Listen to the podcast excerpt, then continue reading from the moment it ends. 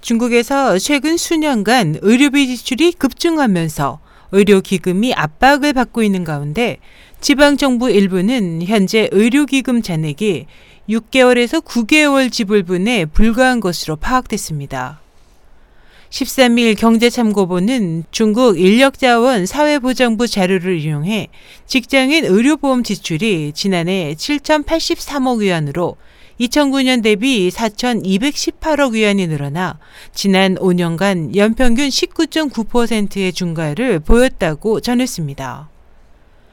보도에 따르면 2009년 이후 지난 5년간 환자의 내원 평균 진료비는 연평균 6.8% 증가했고 중병 진료비는 연평균 3.2% 증가했습니다.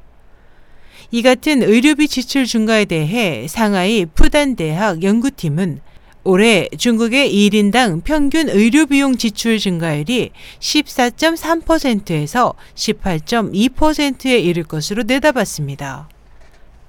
중국 사회과학원 원쉐거 교수는 이 같은 추세가 이어져 소득이 의료비 지출 증가율을 따라가지 못한다면 의료비 지출로 인한 빈곤층 추락이 일반화될 수 있다고 지적했습니다.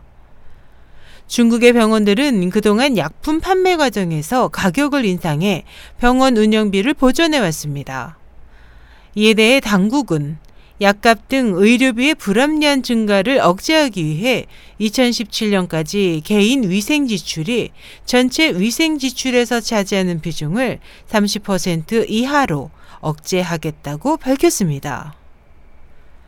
SH 희망성 국제방송 임선이었습니다.